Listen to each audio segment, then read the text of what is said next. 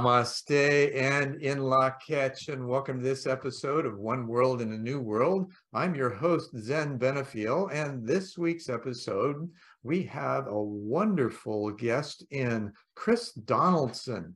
Chris has been around the world and a little differently than most of us. And we'll be talking about that and how he experienced his journey and the things that he learned. He's also got a memoir that he's working on titled Going the Wrong Way. So this ought to be a really interesting conversation. He took a motorbike clear, you know, across many different countries and continents. And uh, he has been a, a European sales executive for Aria Designs, which is a furniture manufacturer of handcrafted furniture and with meticulous details that they hope inspires their surroundings with their fashion. So, Chris, welcome and glad to have you here. This is going to be a great conversation. Great to be here, Zen. Thanks very much. Thanks for the intro. Thanks well, for the build up. it's um, uh, you know, there's there's much more to you than what I was able to express, I'm sure. And what I'm curious of is, you know, in these travels, we'll we'll get to the travels, but early on, you know, I, I in talking with my guests, there's this understanding or exploration, maybe even connection with a, a, larger scope of an inner experience, if you will, that many have, but we don't really talk about a whole lot. So, were there some things that happened with you when you were younger that gave you the impetus to eventually journey out? And what was that like? What was your uh, childhood like in, in developing your intuition and your understanding of the world? Well, it was slightly unusual, I guess. I brought up, born and bred in Belfast, Northern Ireland. I was brought up here in the 60s and 70s. I was a teenager in the 70s, which Belfast was pretty uh, famous in those days, or infamous, should I say, for the troubles. There was, we were, went to school in the centre, out in the centre of town, and we could look out the window and see bombs going off, and there was people getting shot most nights, and quite a tough place to grow up in. Tough place to grow up era. in. I, I didn't um, suffer too much personally, but my parents' business got blown up several times, and certainly we felt the tension in school and with your friends and family. How do you uh, deal with that in, in, that? I mean, as a kid, what do you go through in, in seeing all of this happening around you, and, and how do you how did you deal with that? How did your parents help you through it, or how did they deal with it? I don't know how they dealt with it because they just got got on with it. And as children, you because you don't know anything else, you obviously you're born and you're raised in that background. That was the norm. It was only whenever you met people from England or Scotland or wherever. There wasn't very many tourists came through Northern Ireland in those days. It was only when you thought outside the box when you're 16, 17, you thought, the rest of the world doesn't seem to be like this. This isn't actually normal, even though we thought it was normal up until then. So I think when I was about 16, 17, I decided I want to get out of Northern Ireland and see the rest of the world. And for some strange reason, I decided I should do it on a motorbike because I had a motorbike and I wanted to go to Australia. So that was my plan for my escape, great escape, if you like, was to, as soon as I mm-hmm. finished my studies, to, to ride to Australia on a motorbike. I was only afterwards and I wrote the book about it, um, which is published a couple of years ago, working on the memoir at the minute. But going the wrong way. Um, before I'd even written the name of it down, I realized that um, it was only then I realized 40 years later when I was writing the story about what the journeys had been on, I realized that part of the reason I wanted to go off on the motorbike was to be on my own, to get away from the, not just to get away from Belfast, but to get away from everything the surroundings. Mm-hmm. Um, mm-hmm. When you're kid, your kid, your your parents, your focal point, your mentors, your then your teachers, and then your your friends and your family and your associates, and your you're always uh, acting or playing a part that people expect you to. Sure. So it's only after yeah, you're trying to fit in, right? And, and yeah. as that, you know, you mentioned that this is kind of in that environment growing up, your experience. That's normal to you and even though you see other things happening around the world and i think that whether it's it's the trauma uh, or the kinds of events that were going on in belfast that are similar to maybe other kinds of environments where kids grow up in dysfunctional ways or traumatic environments that they feel is normal and then that kind of follows them through their lives until they figure out oh well maybe that That wasn't so normal. No. Right. So, uh, so it was- certainly was, uh, you know, I didn't realize at the time that it was wanting to get away and uh, be on my own for that reason, and not just for that reason. I wanted to challenge myself. I think, and uh, have a sense of adventure. But you know, when reading my notes forty years later, when I wrote the book, uh, I realized very much that that's what I was reading between the lines. That I was what I was wanting to do is to discover myself rather than what I was putting and performing in front of everybody else to to get to know myself. Mhm. Um, and if you're on a motorbike, you, you know, you're in a car, you're always talking to somebody else. You're trip probably with somebody else, but you're on a motorbike. Generally, you're on your own. What Um, did you notice that being on your own, and that's a real, really great point, being on your own, you don't have anybody else to reflect to you except the environment that you show up in, right? The people, places, and things around you in each of those places that you visited, stopped, or spent some time in.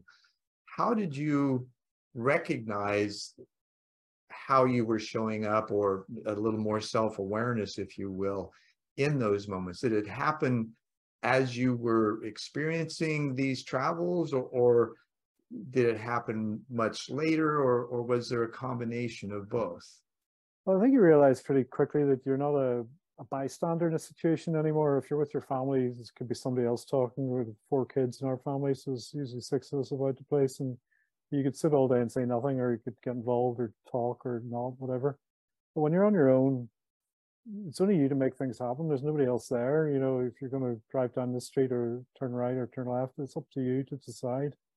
And if you want to stop and talk to somebody, or you want to get into get it, if you get into a difficult situation, you've got to get yourself out of it. So you Mhm. really get to realize pretty quickly that there's you there's you involved in this scenario, and there's nobody else going to get you out of it. You know, so you got to be get your self resilience into gear pretty quick. Were there moments that you were really challenged in order to, you know, uh, to be present and, and um, observant of what was going on around you? You know, were there times where you felt uncomfortable or even threatened? Um, were there any kinds of those situations, or did your personality kind of shine well enough that you never ran into that? Well, I got into a few bits spots of bother. I mean, one of the problems I left in Novo- October '79. I got as far as London. I met up with some friends there. and Was getting my visas organized and so on to go across Asia. Whenever the uh, Ayatollah Khomeini took over the American embassy in Tehran, and basically the revolution in Iran closed the road Mhm. east. So I was basically left with no option to go south. So I ended up going to South Africa without any prior information about um, the the countries or anywhere I was going. So went from having a very fairly planned route to being completely chaotic with, with very little idea what was ahead of me. Um, so it was it was a disaster. Oh my God, what did I get myself into? Exactly. right? So I ended up I went through Israel, Syria, and Jordan, through the Middle East, which was pretty hectic. I got to Egypt and drove across the Sahara Desert down to South Africa, through Uganda just after Idi Amin, through Rhodesia, just uh, Zimbabwe, Rhodesia, just after their civil war was over. So there's some pretty dodgy spots I was going through. And Cape Town, South Africa was in apartheid. So Africa was pretty difficult place to travel at that stage. Um, and the lack of for for planning made everything was everything was complete shock to me because it's not like today if you want to know what's the next country what's going on in the next town you just google it you got all the news at your information at, at your, Mhm. your fingertips Well, it seemed like forget- even in those areas that countries were trying to identify themselves or individuals within those countries, like some that you mentioned, and and that could lead to some really dodgy situations, especially traveling through there in the midst of all these tumultuous times that people were experiencing. Did it seem like you were still able to just kind of be mm, not oblivious to, but navigate through it without much difficulty? Well, I think the being brought up in Northern Ireland probably helped me because Northern Ireland will have this Protestant Catholic thing, and there's one side there, the other side, and you had to decide sometimes who you were talking to, which side was he on, um, which was quite difficult. It was just a religion because everybody looks the same. At least in Africa, there was blacks and whites, and you could tell the difference between the people by looking Right. at them. So you knew which side they were on very often or not. I mean, most of the time, 99% of the time, I was met with nothing but kindness and friendliness, especially by the local population. But you would certainly occasionally bump up to a few uh, not so nice guys, especially around the border areas and um, like say Uganda, as I say. Uh, Tanzania was a bit dodgy, Zambia, Zambia as well. All these countries are going through post-colonial changes, Mhm. and as you say, there's individuals fighting for power and tribes try- trying to get on top. So it was a it was a difficult period for those countries as well. Um, being white in even those so countries. today, it seems like colonialism is still rampant and, and that there's this uh, attempt to manage and, and control environments through um, not necessarily annexation, but definitely corporate control, if nothing else. Yeah, I mean, uh, people, kids these days look down their nose at colonialism as a as a dirty word, whereas in fact, when you look at what's going on in Africa now, it's twice as bad as uh, the colonialism was. The colonialism was pretty much up front, who was in charge and who wasn't. Mhm. Obviously, the you know there was a British kings of it, and certainly in Africa, countries it was in. Um, but it was quite out up front as who they were in charge, and and the Africans were were, were the lower class, if you like. Whereas now China's basically taking over Africa financially, um, and other countries have still got the their their fingers in deep in the pie. As they are with America too. There's a lot of financial investment from Yeah. China here. Yeah.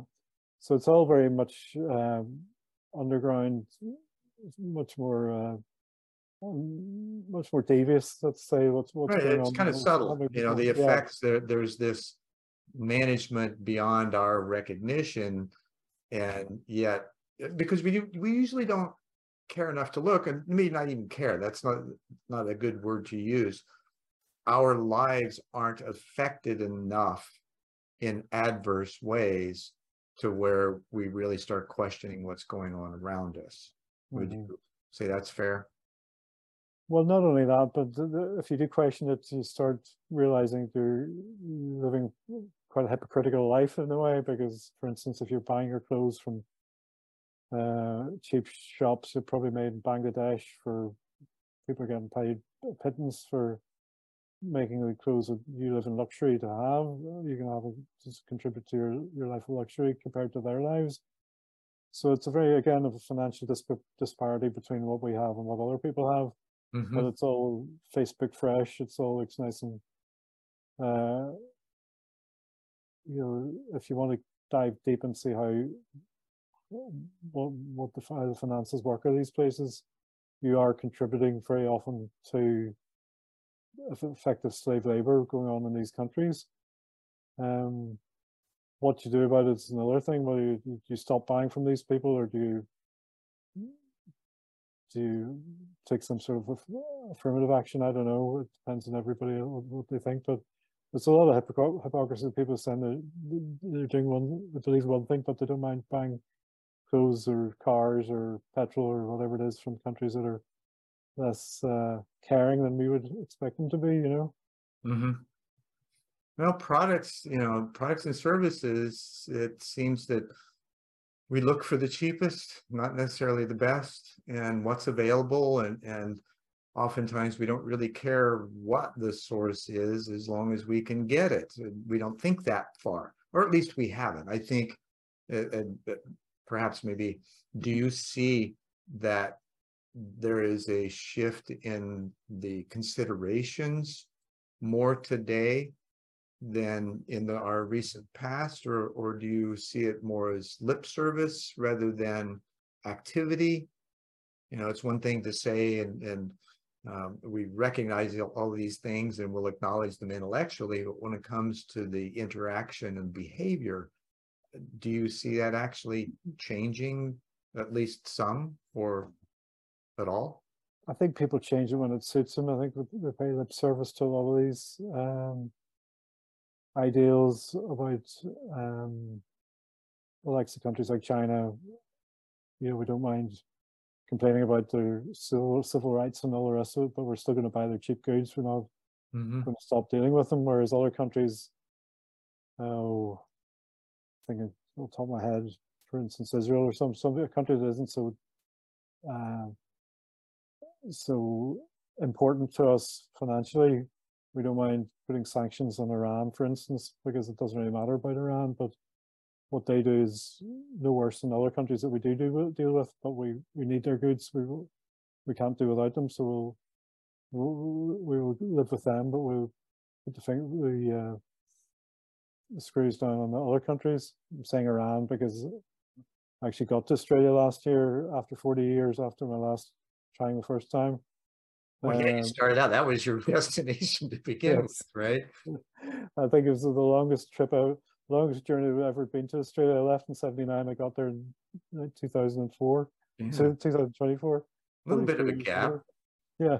but Iran, for instance, is one country that we love to hate. We're, we've been effectively fighting with them for the last, for the West has been in the books for the last 43 years exactly, since 79, Mm. 44 years. But actually, when you get there, they're the most friendly people, the nicest people I've met in my travels, um, just about anywhere. I've heard Yeah. that, and I haven't been there, but I've dealt with Aussies and, and they're really pretty good people. I, I think everywhere there's good people, right? That, and it seems so, like yeah. with this recent kerfuffle on a global scale and, and the sequestration and, and all the lockdowns and things like that, it really got people to question, you know, what do I really believe in? What do I want to support? How do I want to live? And, and who do I want to be as an example of that? Uh, did you find any in your travels where did you find the most um, resilient um, welcoming kind of people was, was there a particular country that you were in that you found to be more so that way than others Uh, yeah, well, certainly Iran was one this this trip was probably one of the most friendly. Pakistan were very friendly as well. Generally, people on the ground were friendly everywhere. It's the it's Mhm. the governments that are the the problem um, in those places, and gosh how does that how does that happen right? And, and it seems that that's kind of a, a ubiquitous ubiquitous situation now is that we're asking you know hey what happened to being administered to which is really what the governments are about? They're supposed to administer to the people take care of them right? And how do we how do you see a change in that happening and, and do you see it happening incrementally now or are there some indicators that maybe there's a larger activity um, getting ready to or, or it may feel like there's a lot of uh, a larger activity about to happen I don't see that much change, to be honest. I think people are quite tribal in their thoughts. I think um, their their minds are made up by the time they're 15 generally. You know, they're Mhm. brought up by their parents that they're told to, to do what they're they're taught their parents' belief, and the parents send them to a school that they believe in. So they're, they're that's going to follow on. It's by the time the kids are 15 or 16, they've been indoctrinated by their elders, if you like Mhm. to believe to think think what they're they're told um it takes a lot of takes an unusual person to think outside the box that they've been brought up in i think. Um now our generation because we're just a couple years difference i think. I just turned 66 um and it seems like in that in your view i would have to say yeah that's pretty true because there are some very few unique individuals that question everything still. Mhm. And i find that the younger generations seem to be doing it more we thought that we did growing up right in the Mhm. Yeah, late yeah. sixties, early seventies. We thought we were questioning it, everything, but we couldn't really do anything about it. Now with the technology shifts and the workplace shifting, remote workers and things like that, and the younger generations actually having more technical know-how and ability than we did. And of course, with the advent of technology, now there's all kinds of new jobs and with AI, there's even going to be more. Do you see that this younger or these younger generations are a little more apt to take more action or, or to engage life in, in, in the world a little differently? That's Looking for something Uh, better? Yeah, I don't know. uh, It's some in some ways yes, some ways no. I think um, the woke generation, if you like, are um, taking things to such an extent that it's, uh, it's, it's got interest so interested in irre- irre- irrele- irrelevancies as Mhm. far as we would have thought in our generation. Um, the ban the bomb, the, the Greenpeace, and uh, some of the bigger um, things we would have argued about uh, when we were growing up are sort of more irrelevant to kids these days. I think more kids these days are more interested in getting on themselves and forwarding themselves in their own careers and so on. More more selfish in a way. Um, I don't know though. It's we all kind of it's such a- it's such a generalized- first. it's such good. It's hard to generalize to make a proper answer to that question in a way because you, you're going to be talking about somebody you know or somebody you've heard of. It's hard to generalize on a whole generation, probably. Yeah, and, and that's, you know, it's like stereotyping, right? It, it's something Yeah. we tend to do. And I really, uh, even though that's, we know that that's what we're doing, that there's still, you know, it's like, uh, in a way, we all, our personalities, right? We each have a personality, our, and when we step back, our local region has a personality. Yeah. right? It's the tribe thing that you mentioned, and, and does our region get along with the region next to us or around the corner or, you know, and as a country, then we also have a national personality. And then we have a global personality and, and there's maturation processes to that, right? You know, by the time you get our age, it's like, well, maybe we might have a little bit of wisdom. but Sometimes we're not sure, right? And yet we see these opportunities of mentoring, for lack of a better, the younger generations and helping them to ask questions. Do you see that activity happening, the intergenerational um, integration, or do you I still guess, see um, generations kind of separate? I guess uh, things are changing. I mean, uh, taking Ireland as an example, the um, the south of Ireland used to be very much run by the church, the Catholic Church, whereas in the last fifty years, it's the church has become so so uh, embroiled in controversy that the younger generation has turned against it in, the, in, in Ireland um, to an extent. But in the north, we still have this uh, religious um, nationalist Republican uh, unionist divide, which whereas younger people still will talk the talk, but when it comes to the vote, putting the voting votes on the ballot box, they still very often choose for the traditional their parents, uh, Mhm. what, what the parents have taught them. So, although we're not fighting anymore, we're not fighting with guns and bullets. We're arguing over where a border should be, whether there's whether sausages come from the south of Ireland or the or Britain or whatever. There's still a there's still a, a distrust and a dislike of the other the other tribe as such, which uh, they haven't been able to get over that. And I think um, America's America's probably been much better building a, to us anyway. This side is building a united country, whereas in the UK, um, I think that probably we thrive on our uh, differences more, which is a good thing in some ways and a bad thing in other ways, you know. hmm Well, Um, it's good to, it would seem anyway, to be critical enough to draw attention to all the things that are perceived to be issues so that you, you can get them out in the open and talk about them. yeah, Certain amount of transparency. Now, speaking of transparency, but are, do you notice and, and is there um, an increase or a notice or an inkling that you have toward the inner development of the younger generations? Because, you know, with, with the uh, religious dogma, that's kind of prescriptive. There's really not a lot of really deep curiosity, inquiry uh, into, you know, how we fit into reality. There, there's these prescriptive notions and belief systems that we acquiesce to. Is that because it's convenient or we're lazy or we don't know how to ask the questions? Or are we even curious?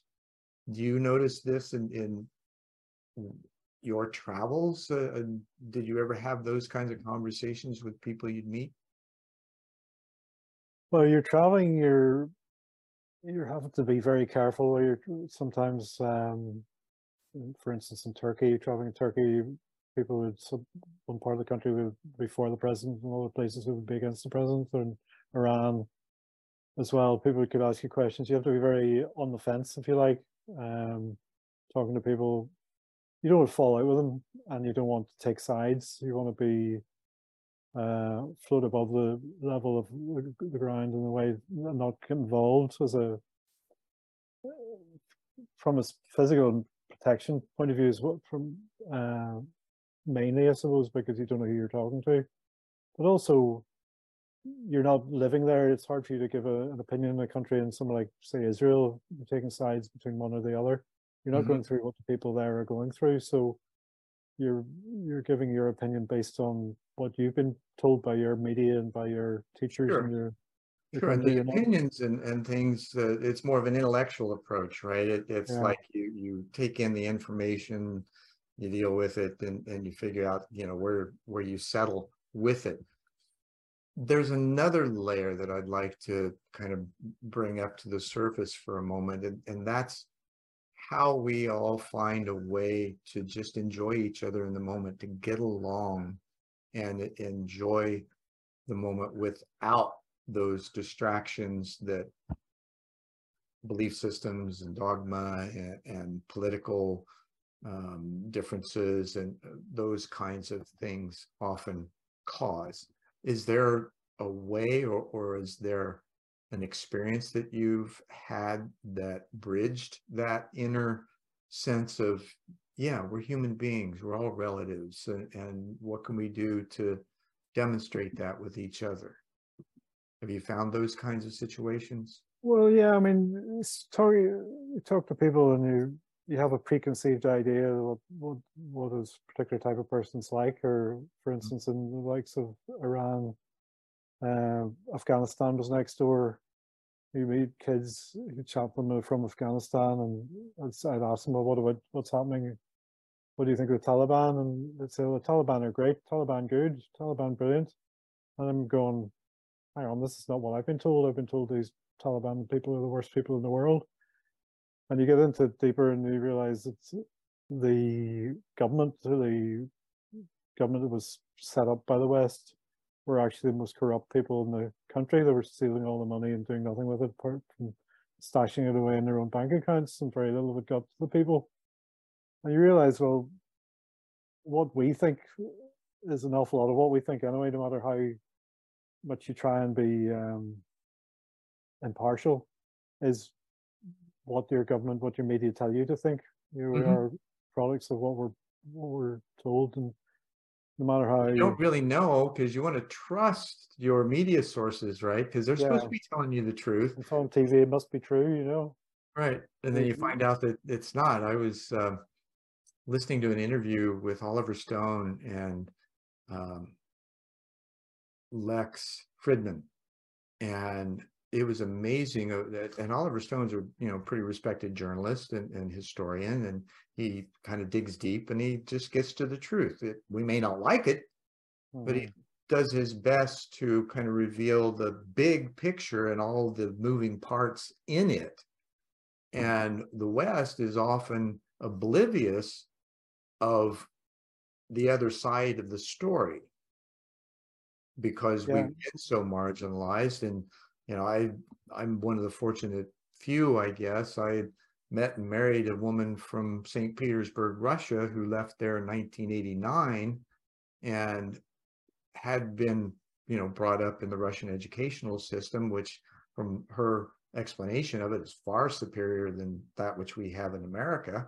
They focused on assessing the kids early finding out what their skills and talents were and then nurturing those clear through their scholastic programs so that they could actually you know utilize their innate talents and skills and intelligence. Yeah. and we don't do that here. We put them in a box and we say okay you got to learn this and you got to spit it back out and we rank you according to your ability to do so.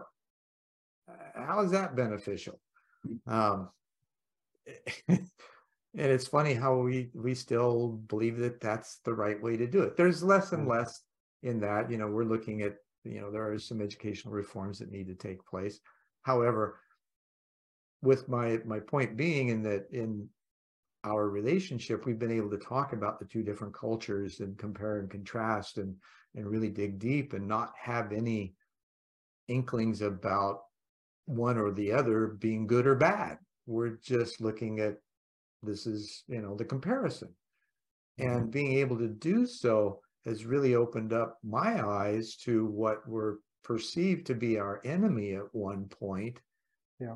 There really aren't. That again, governments, you know, trying to position themselves and they're trying to dominate and control and ultimately control resources, not necessarily people, and controlling people in the process of getting those resources. Yet we still have this like you found it in the people on the ground, they're all the same everywhere. They just yeah. want to love and be loved, right? Yeah. How how can we how do you see that shifting? Is there in your imaginings or, or your experience, are there subtle things or ways that you've seen that taking place?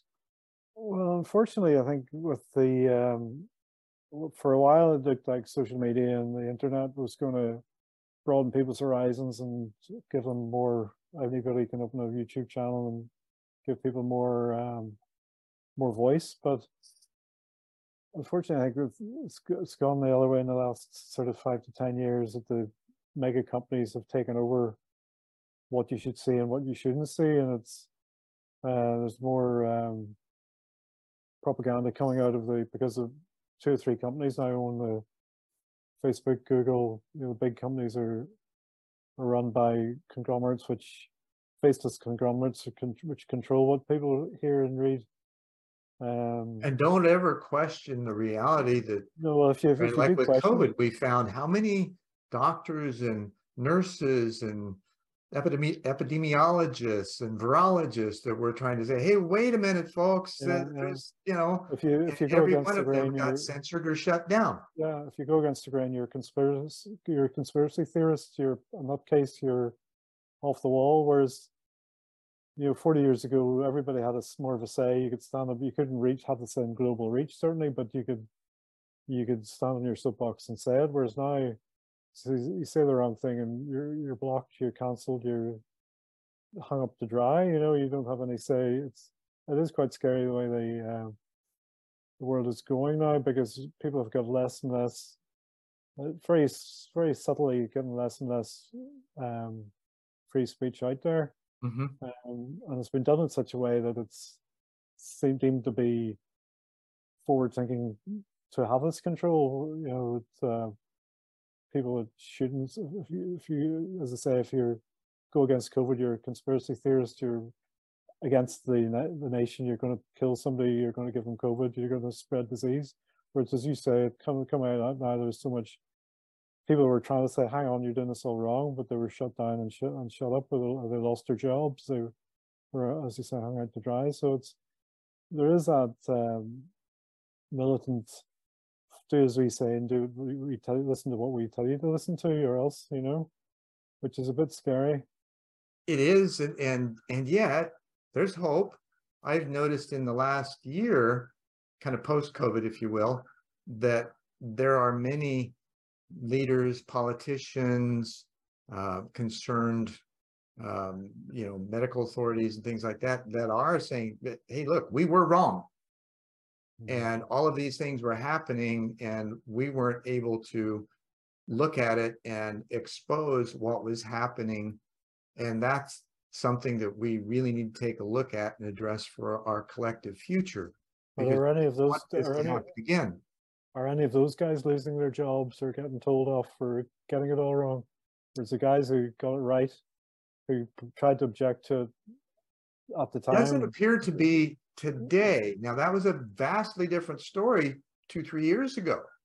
Yeah, So that much at least has changed slightly because those kinds of conversations are not being um, stifled or censored. Yeah. And point in case, I, I was watching an interview with Tucker Carlson and Matthias Desmet, who had written the book um, Psychology of Totalitarianism. And they were talking about the book and, and um, Matthias is a professor in uh, Belgium. And he had done all this research and just basically kind of said the same thing that Howard Bloom did in his book called the Lucifer Principle. And, and that is a few people tell lies over and over again. They control the media stream and everybody else doesn't know any better. When in actuality, and this is, I found what Matthias said to be very enriching, insightful, and inspiring. And that was, he said, you know, what I found is that people really are just seeking empathic resonance. Now that begs the question, okay, what does that mean?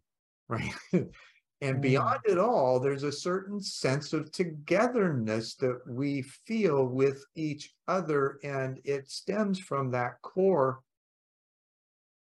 desire, impetus to simply love and be loved, right? Because that's that state of, of getting along. This is what we ha- want with our children, with our family, with our communities.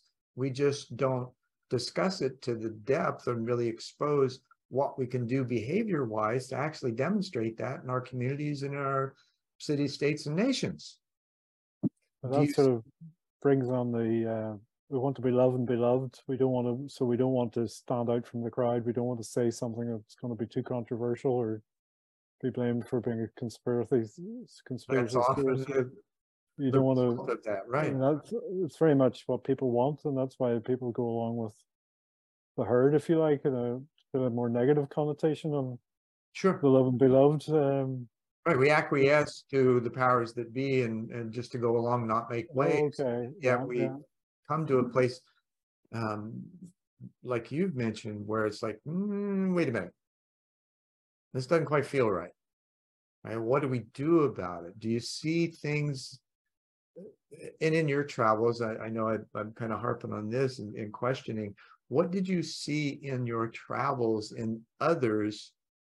Were they complacent or were there some hopeful activities or aspirations that they had in moving forward in a, a better way for themselves and their communities. I can think every, people, everybody wants to love and be loved, as you say, and people do fit in, want to fit in with their communities. Um, but they also believe very often what they're told. I mean, it's very difficult not to believe what you're told by your. You got to trust somebody, or you end up being completely And we're steeped in bias. Living Right, in a, it's the a first forest thing- somewhere and run away from everything. You know, you can't. You got to go along with. You got to believe something. You know, and you got to believe. You're taught to believe your elders. You're taught to believe your countrymen. Your your politicians. It's always such a shock when you realize your politicians are corrupt and you've been voting for them all that time. You know. What But about the ancient, you know, the, the, the ancient, um, call for self-actualization and self-realization? Right, this has been around for thousands of years, yet Right. we still have not been inquiring to that extent about it. Do you see that as part of this uh, process of getting more comfortable with recognizing that, yeah, all we want to do is love and be loved. Well, how do we do that? How do we demonstrate it? How do we show each other? How do we act in the community? You know, how do we speak to each other? How do we embrace each other's diversity without carrying the bias that we've been programmed with? Yeah, I think we've been programmed with it, but I think it's probably a natural human gene as well to human re reaction to go with our tribe rather than somebody else's tribe, whether it's for security or to be loved or be to be safe, just to give support of your own. Mm-hmm. Um, so it's a it's a natural enough, know, a lot of the things we complain about people about being being bigoted or being racist or whatever. A lot of them are based probably on a on a hu human nature. It's in there somewhere. I mean, humans are racist all over the world. They're not just in one country. So it's it's got to be a, it's it's in the, in the, in every nation. It's in every country. You know. So it's got to be there's a natural react natural natural human reaction, um, which is all as they say in a way. It's there's lots of human nature things that people do. We don't want they're they're, they're unpleasant and we're trying not to do it, but it is it's it's, it's in us somewhere, you know. It's tough to hit the pause button when you get triggered, Yeah. right? That we don't know how to stop and just be silent for a moment, take a breath, and then respond. You know, that this this push and pull of energy to get attention in, in all kinds of different ways. Mhm. Now, one of the things that seems to bridge that trust barrier, right, is commerce. You know, you've been involved as a international sales manager, right, for um, for Aria Designs, and so this would, I would think, give you an opportunity of dealing with different people at a, at a different basis. And if you're going to do business, you got to trust each other. Otherwise, you know, you're not going to do business. Yeah, and certainly travel broadens the mind and doing business with people across the divide, across the countries or elsewhere. It does you realize that people are just wanting to do the same thing as you do, which is make a living, bring up their family, and have a good good life. And you, you mentioned Russia. I mean, I've, I've been to Russia a few times. I've done some business there, and you realize that they're just sort of the same as us. Really, um, they've got slightly different characteristics. They're all very stern. They don't say "Have a nice day" every morning. In the, Mm. in the coffee shop, Right. you know. um, but I always enjoyed traveling in Russia because I thought we're we're much more straightforward than we are in the West in some ways. Um, there's no BS and they will confront you with questions and and do you find that there's this sense of confrontation that happens when you're simply asked questions in some cases not really. I mean, not necessarily the questions are that pointed right but there's this um especially in, in deeper questions do you you don't feel that that's No, I've never had a problem. Anytime I've been traveling, I've always asked questions and got people's opinions. I've I've always, I suppose, been careful just to what not to give my own opinion too much to um, to go along with what because you don't want to start an argument. You're trying to Sure. But do you Yeah, frame those things that it, when you're speaking with people in different countries, do you frame your questions differently? Do you consider the culture, the the time, the nuances of the particular place you're in and the people in how you ask the questions? I think you have to. You have to go with a completely open mind. You have to leave back your bag, leave behind your baggage of what you've been taught, what you've been told is right and wrong. So if you're talking to somebody in in Russia who's telling you that he thinks Alaska should be part of Russia, for instance, Mm. uh, you just go along with it. So, well, tell me more about that. Why would you think that? And, and you get the story behind it. Or if you're talking to somebody in Pakistan who's got three wives and 16 children and you, you don't tell him, well, that's terrible. You shouldn't be doing that. You you go along with his. Uh, Well, that's moral codes, right? And and that's a something that we have a tendency to actually put into our laws. mhm. and so we did, you know, people ought to be free enough to live how they want to, as long as they're not aggressing towards others. What's the harm? Right? If people happy, I think what the West has done wrong in a lot of these countries is have tried to to go and stamp our uh, solutions and our ideology on these countries, like the West going into Afghanistan. We tried to make it a democracy, make it into the uh, uh, parliamentary systems as mirroring the American or European, whatever. Mhm. And the guys over there, over there just never wanted it. You know, you're trying to give them something they don't want. They're not going to put up with it. They're not going to live with it, and it's not going to work. You know, American companies had that experience in going abroad in the 80s and trying Yeah. to build, you know, they they didn't study the cultures they were going into and they felt like they could supplant American culture in those Yeah. local areas and everybody be okay with it. Well, they weren't. 80% or better of the companies that tried to do that failed. Yeah. And they couldn't figure out why. Yeah. No, it's the, the fact it's worked in in America doesn't mean it'll work everywhere. You know, because these countries, it's just not going to work there. They're not going to go along with it. They'll they'll take the money. They'll take take it so far, but they'll whenever the Americans turn their backs, they'll just do go back to doing it their own way anyway. You know, and it's a bit of a well, I suppose it's a bit of arrogance to say that our way is better than your way because their ways work perfectly well for generations and generations in their country anyway.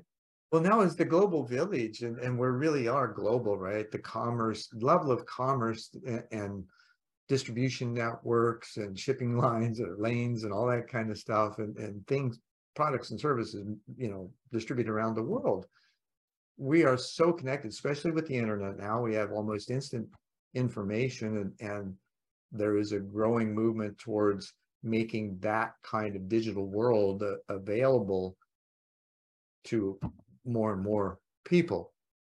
Mhm. Do you see that there, I mean, what kind of questions that would would we need in order to move through the differences, the diversity, the the separative notions that we have towards each other? Do you see any questions emerging that can help bridge those gaps and, and get people to realize that, yeah, we're just trying to get along and make a living and take care of our families. I think, um, unfortunately, a lot of way, whenever we fall out with somebody, we sort of veto them or cut them off or don't speak to them anymore. And we would like Russia at the minute, uh, whenever the war started in Ukraine, all the Western countries had to stop dealing with Mhm. Russia, which to me is, in a way, it's, it's the wrong way to do it, you know, because you're cutting them off. You should be dealing with them more. You should be talking to people and working with them and talking to them rather than cutting them off. Makes sense, doesn't it? Whereas the first thing that happened with McDonald's and all the international companies pulled out, well, why would you do that? Because A, you're losing all your money because you've invested all last 20 years in this place and you're just walking away from it. You're giving them giving up on that. But you're also cutting cutting ties with the normal people, with the people in the street. Whereas they're the people you should be talking to and say, hey, deal with us, we're not that bad. Mhm. Uh, it's your government's wrong. It's not you. It's not the people. It's wrong. It's the government. It should be taking the brunt, not the people in the street. So I can never quite uh, understand the and in Iran as well. Talking about Iran, uh, I was asking the guys, well, what about sanctions? Does that does that affect people much? And he said, well, not at all, because sanctions have been going on for forty five years now. And the average age in the country is about 36, and most people don't know anything else. So how can affect them? They don't know. It was, they can't say it was, don't know it was better. Don't know any before because different, right? They don't know any different, you know. So it'd be better forgetting about sanctions. Let's start working with you. Let's give you hospitals. Let's give you help you help the people on the ground, and you you you'll generate a revolution more by helping the people than cutting them off. You know. Mm, Well, the way the, the political system is good, everything totally back to front. If they're actually wanting to make to foment change, they're doing it exactly the wrong way. You know. You know, it's funny. Maybe, did you notice when you were growing up that, and, here in America, that there's a thing, and maybe other places too, that some of the people, when you're kids, right? Some of those kids that that you interact with that you have the most difficult time and maybe even arguments or fights with that you eventually become great friends by working through all of that. Now, so can we take that, you know, adolescent example and apply it to the adults that are behaving the opposite today? Yeah, that's a good way. I did, think if you go did you experience some, that as well? Well, certainly if you go through a, a um, find it a traveling with I was traveling on my own, but very often I would meet up with somebody, travel along the same way for a week or a month or a couple of months. And if you go through a certain situation, a challenging situation, be it a travel on a train or through a border or particular hardship, um, it does give you a bond together that you went through that mm, sort of that situation out, whether it's a an argument between yourselves or a an external situation, uh, you know, going through a, a difficulty together gives you a bond. And there's people I met 40 years ago, traveled with through Israel, the guys who traveled with through Israel and Syria. Um, we tried to get out of Israel through into Egypt and Jordan. We couldn't get out. So I ended up going back. Now I met the guy, I hadn't seen the guy for 42 years and I've tracked him down through Facebook, called at his door and ended up having a beer. And it was as if the 42 years of separation hadn't existed. Right. We were grey and we were bald and we were fat, but we are still the same. You know, as far as we our brains were concerned, we were still 21 year years old, having a bit of crack, and talking about what we'd done, that period what had happened and how that had affected us all those years ago. So you do get a bond by going through a difficult situation or going through, as you say, an argument uh, between two people can have the same effect. Um, two biggest old time politicians was Ian Paisley and uh, Martin McGuinness was ex-IRA or he denied it anyway. Ian Paisley was a hardline unionist and they hated each other for, for years and years and then they both got into politics, into parliament. One was the first minister, one was the second minister and it was nearly embarrassing how friendly, how friend, friendly they were to each other at the end because they uh, it's interesting how situations together yeah. They only they, they both they both had so much in common because they both believed in their in their uh, case so much. They were both fervent believing in their country, but eventually what broke down was the differences they realized were were nonsense anyway because they they were both actually wanting to to, to help their people, I suppose, and they turned, turned out to be great friends. used to call them the Chuckle Brothers because they used to laugh and giggle so much in Parliament. Why do you think that is? Do you think that that was because they came from such divergent backgrounds and found a friendship as a result? I guess so. They both believed that well, they were both much more in common than they they didn't have. It's a like, as I say, people who come from opposite sides, realizing that they're both just they're both believing both strong believers that just believe in different things, which are as it happens, probably pretty irrelevant anyway, because religion, what's the difference anyway, you know? Mm-hmm. Do you um, see that that's happening more often where that diversity is not paid attention to, that there's more of a cohesiveness in the same or similar activity toward making life better for those that they serve? Um, I think in Northern Ireland it's happening very slowly. Certainly, probably is happening eventually, and eventually it will be sorted out. But it's happening very slowly. And yeah, that Ireland was, you know, divided in our lifetime. Yeah. Um, unfortunately, as you've seen with the likes of Russia, it can be very quickly knocked off track. You know, since what was Russia, the wall came down in '89, I think it was, and up until last 90. year, 90 up until last year, uh, things have been getting easier and easier and borders have been easier to cross, but uh, it just takes one sort of one guy to get carried away in his beliefs and everything's back to where it was again before 50 years ago, you know? Mm-hmm. So it's. So are we going the wrong way? Or do, do we, um, are we going to be able to turn it around, do you think? Um, I, I'm not uh, at my negativity sometimes.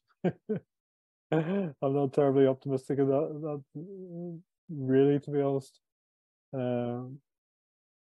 I tend to sort of look back and think, well, what is what has changed really? Is you, you're back to where you were 50 years ago just because of one guy wanting to take over part of a country, which you know shouldn't be doing, and Mhm. then you look back at the history. Did you change though? I mean, it, it comes down to who we are, right? And the changes we make, because we can't expect others to make changes if we don't, right? That that's kind of putting the cart before the horse. Do you have you seen yourself change? Have your has your inner awareness of your connectedness to not just the world, but a greater um, cohesive force between us all, for lack of a better. Has that evolved? Well, probably has. I mean, I've called about going the wrong way, and it was obviously from geography point of view, I left to go to Australia, ended up in Argentina, so you can't get much more the wrong way than that. Right. Um, But it's a great metaphor too, and it, it led to a great question. Yeah, it has uh, made me realize that going the wrong way in life. I've been brought up as quite a conservative background and following the rules and following doing what your teachers and your government and everybody told you to do, to do. And I realized as I traveled and as I grew that actually I got more out of going a different direction than the rest of the the road less traveled, if you like, a bit of more Mm. commonly used uh, criteria. Uh, would be more challenging, but actually more satisfaction. You get a lot more satisfaction from doing it yourself and challenging yourself and and finding things out yourself rather than being following following the rules and being told doing what you were told. Um, it does get you into a lot more trouble as well, I have to say. So But, do you think uh, there's a sense of anarchy in that? Right. there is a bit. There's a- Um, there's is anarchy a bad thing though? Because anarchy, the, the root of it is self-rule, right? If you can't Yeah. handle yourself, how can you handle anybody else? So from that perspective, is anarchy really a bad thing? Well, it's a bad thing for government because people aren't doing what they're told. They're doing what there's government don't actually want you to think about your s- things yourself. They want you want people to do what they're told, not question. Is it possible that that anarchistic mindset, though, could lead to fulfilling particular roles that actually do serve the whole better because they are activated from a person's own being and they're feeling like, okay, this is my mission to perform in life and, and I'm going to do it the best that I can. And it seems like those kinds of thoughts and feelings and aspirations would lead one to a better way of living for themselves and others. Uh, do you, would you find that to be true or Well, I would agree with that myself. Uh, certainly, I think about it. There's no harm to think about it. Just because you've been told that's the way to do it doesn't mean it is the way to do it. Hmm. Um, and questioning it doesn't may not take that much time, and um, can come up with a, a fresh idea. And if it doesn't come up with a fresh idea, well, at least you've challenged it and you put it to the test, and you know it's a good idea, to, a good way of doing it. Um, I don't think anarchy is a bad way at all, bad thing at all, but it's not the way we're brought up in the West. It's um, not not what's what what one should do, as they say. You know, yeah, shitting on yourself isn't good now, is it? Right? Yeah. yeah, as I say, you do get into a bit of problems. Very often, the right way of doing it is is the right way because you, it hurts to do it the wrong way, or you get killed, or you get injured, or you end up with a bloody nose somehow. You know, so very often there's. there's Well, do you more so do you feel like what you know we're looking for a state of harmony in our lives and, and do we really understand what harmony means because in some in some situations it can seem like life just totally exploded on us uh, unexpectedly and we're really challenged in by things that we really didn't want to have happen and yet they do and then later on down the road, we look back and go, wow, if that hadn't have happened, I wouldn't know this or I wouldn't be who I am more fully. Do we kind of miss that understanding in the process of being involved in a, for lack of a better, a kerfuffle? Yeah, I mean, as I got older, we're looking back in my life, I realized that the last thing I've ever wanted to do was live in harmony. That I've always uh, to gone out of subconsciously or consciously gone out of my way to not live in harmony, to to, to do things more difficultly in a difficult way, to travel to Russia on a motorbike, to travel to Australia on a motorbike, whatever. You know, learn how to fly. that in or- harmony with your inner desires though? I mean, this is, you know, catch Well, twenty-two. it's- Yeah, it's uh, you're doing what you want to do, but you're not doing it. You're not getting an easy life from it. Living in harmony, I suppose, would be living an easy life. I mean, I've Is harmony bliss though? This is where I think we misinterpret the term harmony, because harmony includes, it means everything's working synergistically. mm, It's mm, that whole notion of, as we know, the process of chaos to order. You can't have order without first, you know, shaking things up a bit. So yeah, and chaos is a bit more fun sometimes, isn't it? Absolutely. Order- Order can be a bit boring. Well, I, I- for me, it's been fun. I, I'm an old events guy and, you know, in these huge events, when you got a quarter million people showing up for things, it can get pretty chaotic. However, if you set things up and you've got, Yeah. you know, things chaos, in yeah. place, then it's really a good experience for all. And there's usually very few mishaps in it.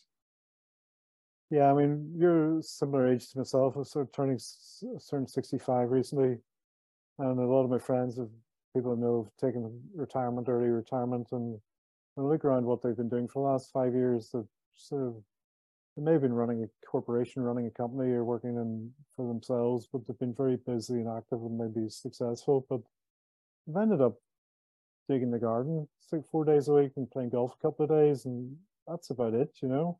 hmm I sort of think, well, there must be more to life than it didn't work for 40 years to do that. So surely and just waste away, you know. Um, must you be, think they're looking for purpose at that point? I mean, they may have thought in their purpose was to lead an organization or build a company and, you know, do all that, but did they really look at Well, themselves as to whether this was really fulfilling or not?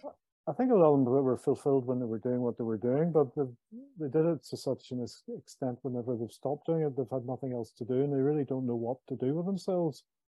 Um, and they've had in their mind, won't it be great when I've got time to do something and time that I don't have to go to work every day? And then the day comes, they don't go to work. They actually don't know what to do with themselves. So Um, are, are you saying that in that not knowing what to do with themselves, that the passion that they once had for life is kind of not there anymore? that's definitely the part of it. I mean, I'm sure you must feel yourself. that, Um, you're I'm asking a question, right? Because I'm at our age, right, we see a lot of these guys that have been there, done that, been really successful, and they're not happy. They're not, they, they just, they're not fulfilled. They're looking for something, that there's something in life that has left them empty. Even with all of the, the things.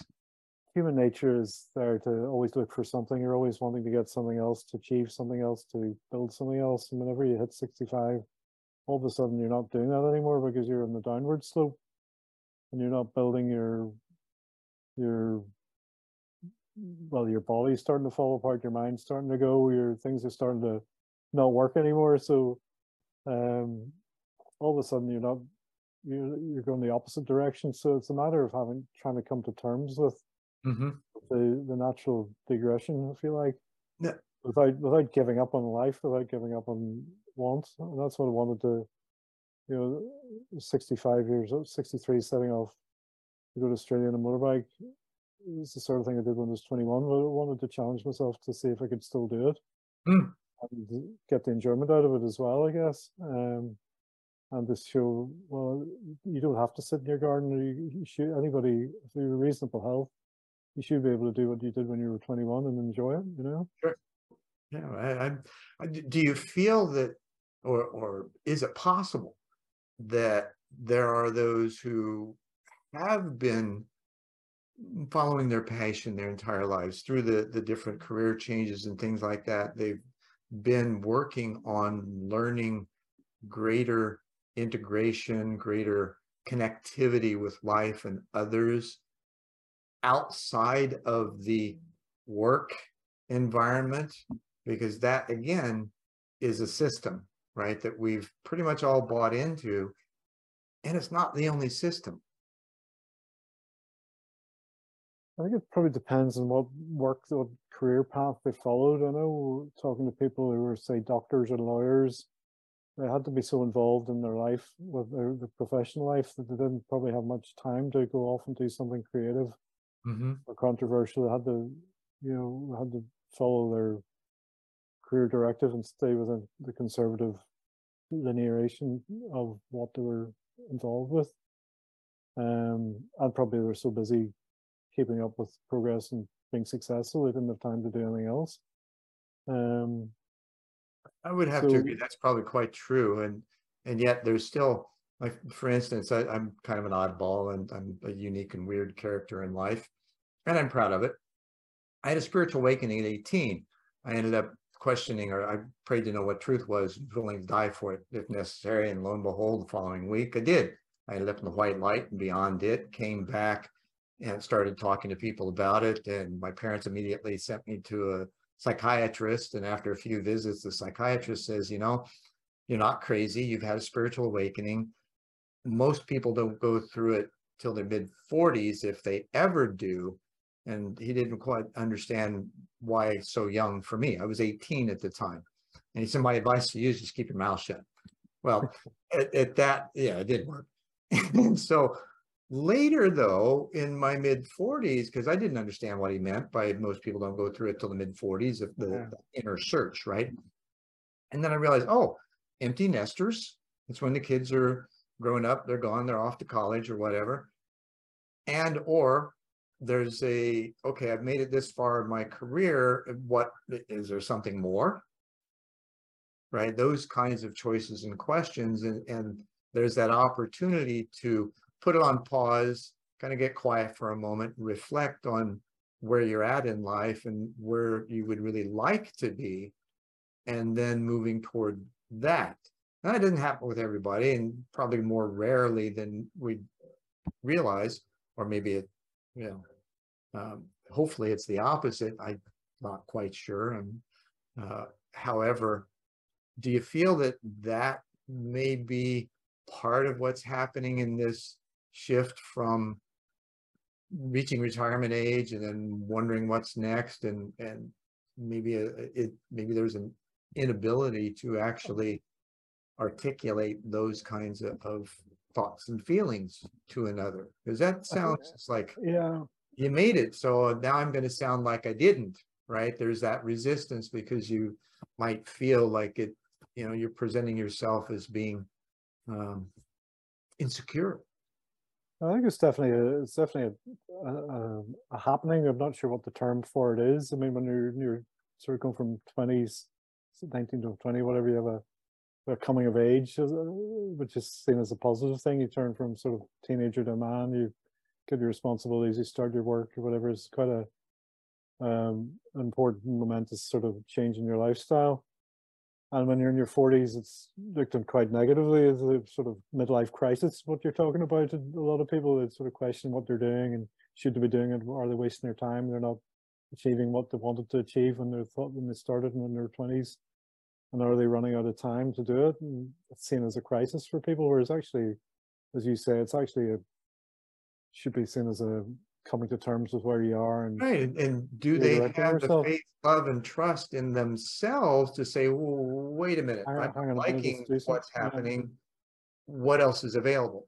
And i think that's where when that question comes up they're stuck because yeah. it's too safe and secure to continue what they've been doing but at least, at least, at least they've questioned it. At least they're bringing themselves to stop and say, "Look at this," and questioning it. Whereas other people just go straight on along the road and end up hitting 60 before they realize, I don't know, I've been doing something for the last 40 years I didn't enjoy and I've been wasting my life. You know, mm-hmm. at least you do it when you're 40, you've, you've stopped to think, hang on, should I be changing direction? Should I be doing what I'm doing? Should I run off and buy a motorbike or whatever it is? It's as I say, it's seen as a very negative thing for men, especially. But actually, I think it's quite a good thing for guys to do. You should just stop, check, and balance, check your balance, and see if you're going in the right direction. Right. Um, and certainly when you hit 65, 60, 65, most people are stopping work at around about this time. And this is a huge change of your lifestyle. Kids are away, you're stuck with your wife, who you maybe haven't spoken to properly for the last 20 years. Um, your finances are changed, probably, are not earning as much as you used to. You've nothing to do all day. You know, it's a huge, it's probably one of the biggest changes of lifestyle of the other two, of the 20 and 40 year old. Mm-hmm. But yeah, I don't even know what the name, what the term of it is. I call it a coming of old age story, but aging out, right? Aging out, yeah. they, they call the, the foster kids aging out when they turn 21.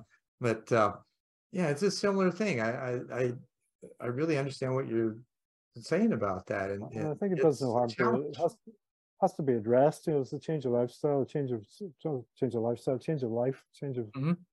life situation. Yeah, it has to be addressed. And I'm outside of that. I, I feel very fortunate that in you know I got remarried at, at 59, and my wife and I we spent 24 7 it was you know just prior to covid and with covid we were 24 7 we were already 24 7 with each other.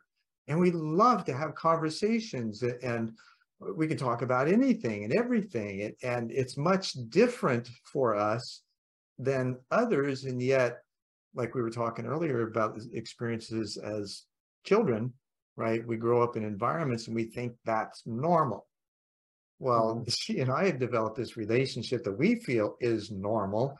And then when you were talking about you know you've worked for 20 or 40 years and all of a sudden you're not there anymore and you haven't talked to your wife for that long or had any meaning really... i didn't say i haven't talked to my wife for that long. It was, it was well, I, I, know. I, am using you as you know a generalized it's a metaphorical question. Yeah. Um, but that's a challenge right it's like yeah. your life gets reoriented and it's almost a chance for renewal as opposed to being afraid of, oh my gosh, what's happening, right? And and yeah. realizing that you're not where you thought you would be. Mm-hmm. I think definitely it's something people need to think about and come to terms with it and make a redirection in their lives and do what they to, to decide what they want to do. Say a lot of people don't make any of those changes; they just go to the garden, go out the garden, go out the tool shed, and fritter their lives away, watch Netflix all day, and um, see their end their days end that way. I think it's much better to just catch yourself on, as we would say in Northern Ireland. Sure. And, um, and you've got a particular. I'm sorry. Come to terms with where you are in life and mm-hmm. make a decision to get the most out of the rest of your 20 or 30 what years you hope to have you know? Right right. And speaking of coming to terms you know we haven't mentioned it and um, you've been diagnosed with parkinson's. Did that change how you were living your life and the and the honor respect love um, nurturing that you found in your family unit well, I'm lucky it hasn't really had tremendous effect on me apart from the shake sometimes. Mm-hmm. It's, it's very minimal. But what it did make me realize is, well, we're not in this world forever. We're, um, we've got a limited length of time to enjoy ourselves and are not. In some ways, it'd be easier if you actually knew when you were going to die because you could you you could generate your good times. You're spending your money to well, that wouldn't be any fun now because you know, aren't we supposed to just you know uh, grow and do and be our best? Yeah, exactly. And find the things that enrich us and share those with others. Well, um, it's certainly realizing that and realizing you know first time I've ever really had a serious illness, but realizing that I thought, well, you know, now 65, probably got hopefully 10 good years to your 75, and then things could seriously start falling off the the shelf at that stage. So let's get out and enjoy ourselves and use our faculties the best I can, you know. Yeah. And I was able to find, I mean, when I was when I was 21, I could ride a motorbike all day and party all night. There's now I can ride a motor all motorbike all day, but I have to go to bed and have, may as well go to bed with a coffee out or cocoa afterwards and get a good night's sleep, you know. But you can still go out and do it. Well, the fact is you can still get up and have some fun on the bike, right? Yeah. And that even just the little things.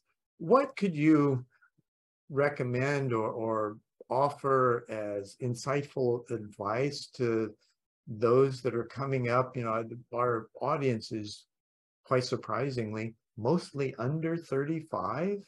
What kind of advice could you give that would offer something, a, a positive look toward the future or, or a look toward the future with a little more insight and understanding? Um, I think it's important to keep questioning and keep challenging and keep uh, motivating yourself um, and keep learning new things. Um, keep your mind active for learning new things and keep challenging yourself physically and mentally to keep, um, as I say, the, the never being what was the word you used? Um, being never being satisfied with what you have, I suppose is why would be my motto rather than lying back and taking it, to always be out there questioning it rather than accepting the status quo. Mm-hmm. But, um, not my motto, but my advice to most people. Um, go with rather than go with the flow, go with the as I say, go the wrong way. For want of a better word. And For another another plug for my book. Another plug for my book. yeah, going the wrong may be, way may be your flow. Yeah. Well, it's worked for me. I realized over the over the years, and I've done okay. I've financially I've run several businesses and come out of it okay. You've certainly Um, had a rich life. I mean, the, I think with your travels and, and uh, what you've done in the business community, the, the, you know, not many people can have that kind of life. You've been very blessed and, and it was because you made a choice to do so. Well, anybody can have that sort of life. I mean, if you want to ride a motorbike around the world, the first thing you do is point the motorbike, point the, point the front wheel away from the house and start riding. You don't. Anybody can do that. I don't. You don't have to be special. You don't have to be gifted. You don't have to be smart. You just have to get off your ass and do it. You know. Perfect statement. Anything is possible. You just gotta get off your ass and do it. Exactly. All right. Chris, this has been a really enjoyable conversation and, and I appreciate your time, your energy, your wisdom, and well, I'm a bit envious of your travels, I got to admit. Um, and thank you for sharing them with us. Been a pleasure. Very good. And namaste and In Lak'ech. And thanks for sticking with us for this episode of One World in a New World. I'm Zen Benefiel, your host, and I will see you next time.